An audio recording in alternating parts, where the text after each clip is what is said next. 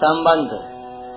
ज्ञान की परानिष्ठा प्राप्त करने के लिए किस साधन सामग्री की आवश्यकता है, उसको आगे के इक्यावनवे बावनवे और तिरपन में इन तीन श्लोकों में बताते हैं।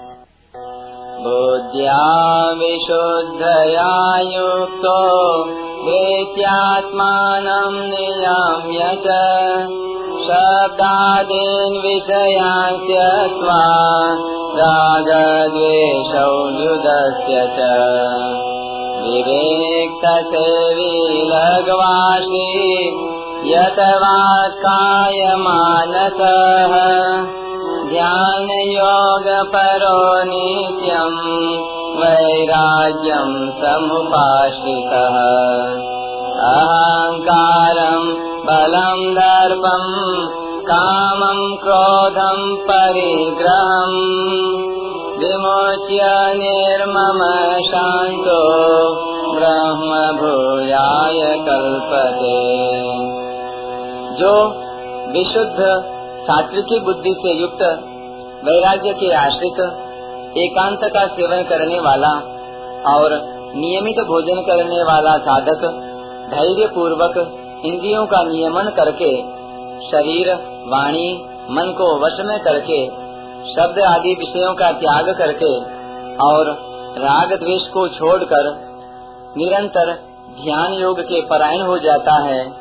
वह अहंकार, बल दर्प, काम, क्रोध और परिग्रह का त्याग करके एवं निर्मम तथा शांत होकर ब्रह्म प्राप्ति का पात्र हो जाता है। व्याख्या। बुद्धिया विशुद्धया युक्त। जो सांख्य योगी साधक परमात्म तत्व को प्राप्त करना चाहता है, उसकी बुद्धि विशुद्ध अर्थात सात्विकी हो। उसकी बुद्धि का विवेक साफ़ साफ़ हो, उसमें किंचन मात्र भी संदेह न हो। इस सांख्य योग के प्रकरण में सबसे पहले बुद्धि का नाम आया है। इसका तात्पर्य है कि सांख्य योगी के लिए जिस विवेक की आवश्यकता है, वह विवेक बुद्धि में ही प्रकट होता है। उस विवेक से वह जड़ता का त्याग करता है। वैराग्यम समुपाश्रित।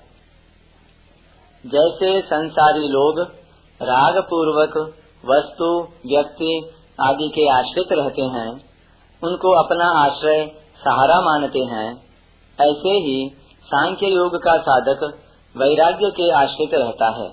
अर्थात जन समुदाय, स्थान आदि से उसकी स्वाभाविक ही निर्लिप्तता बनी रहती है। लौकिक और पारलौकिक संपूर्ण भोगों से उसका दृढ़ वैराग्य होता है। विविक्त सेवी सांख्य योग के साधक का स्वभाव, उसकी रुचि स्वतः स्वाभाविक, एकांत में रहने की होती है। एकांत सेवन की रुचि होनी तो बढ़िया है, पर उसका आग्रह नहीं होना चाहिए। अर्थात, एकांत न मिलने पर मन में विक्षेप, हलचल नहीं होनी चाहिए। आग्रह न होने से, रुचि होने पर भी एकांत न मिले, प्रत्युत समुदाय मिले खूब हल्ला गुल्ला हो तो भी साधक उगताएगा नहीं, अर्थात सिद्धि असिद्धि में सम रहेगा। परंतु आग्रह होगा तो वह उगता जाएगा, उससे समुदाय सहा नहीं जाएगा।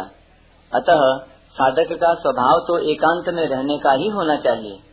पर एकांत न मिले तो उसके अंतकरण में हलचल नहीं होनी चाहिए।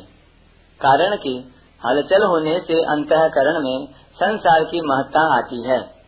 और संसार की महत्ता आने पर हलचल होती है, जो कि ध्यान योग में बाधक है।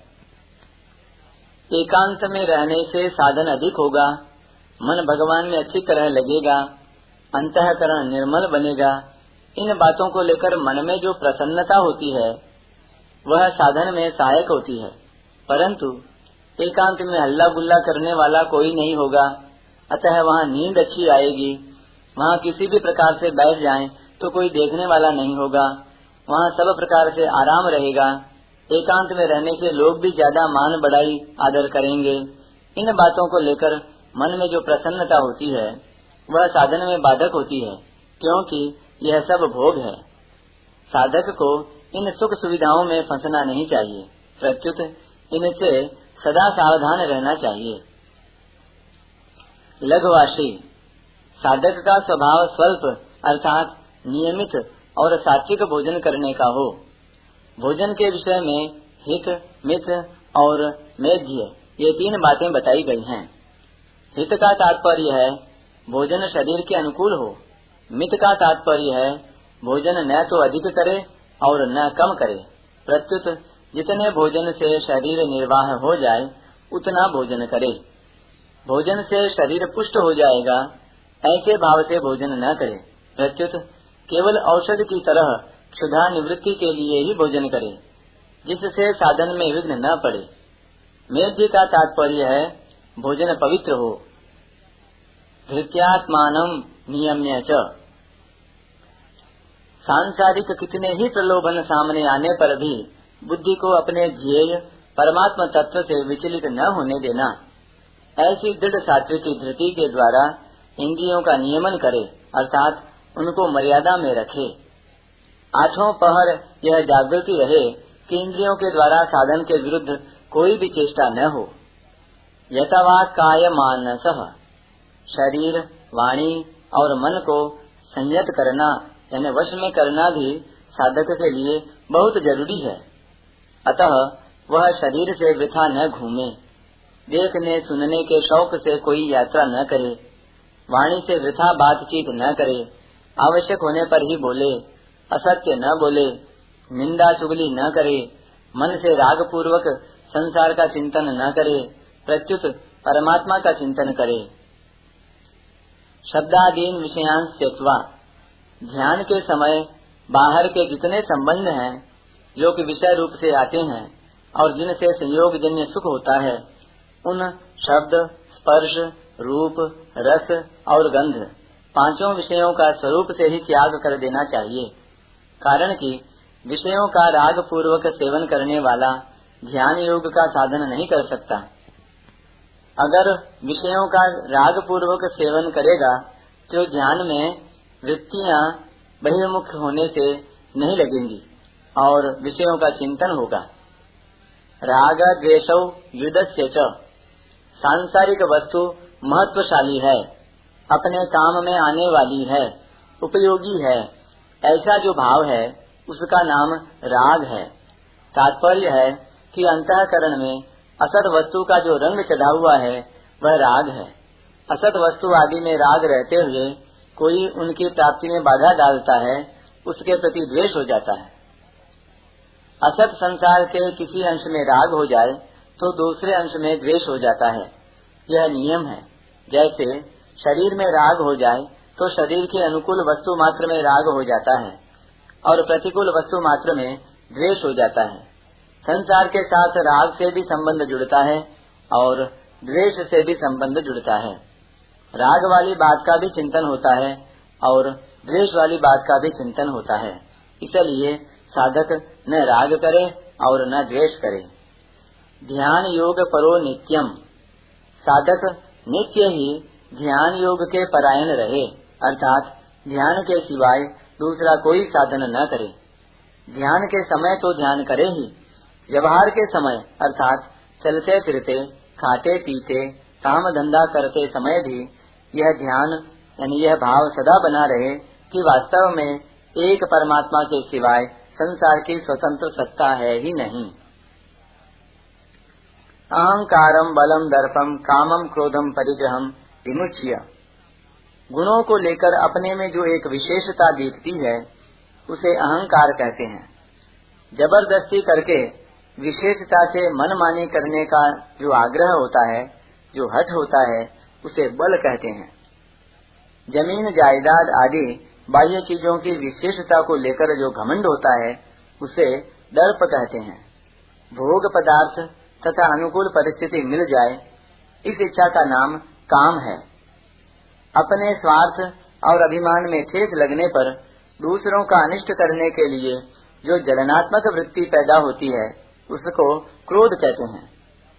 भोग बुद्धि से, सुख आराम बुद्धि से चीज़ों का जो संग्रह किया जाता है, उसे परिग्रह कहते हैं।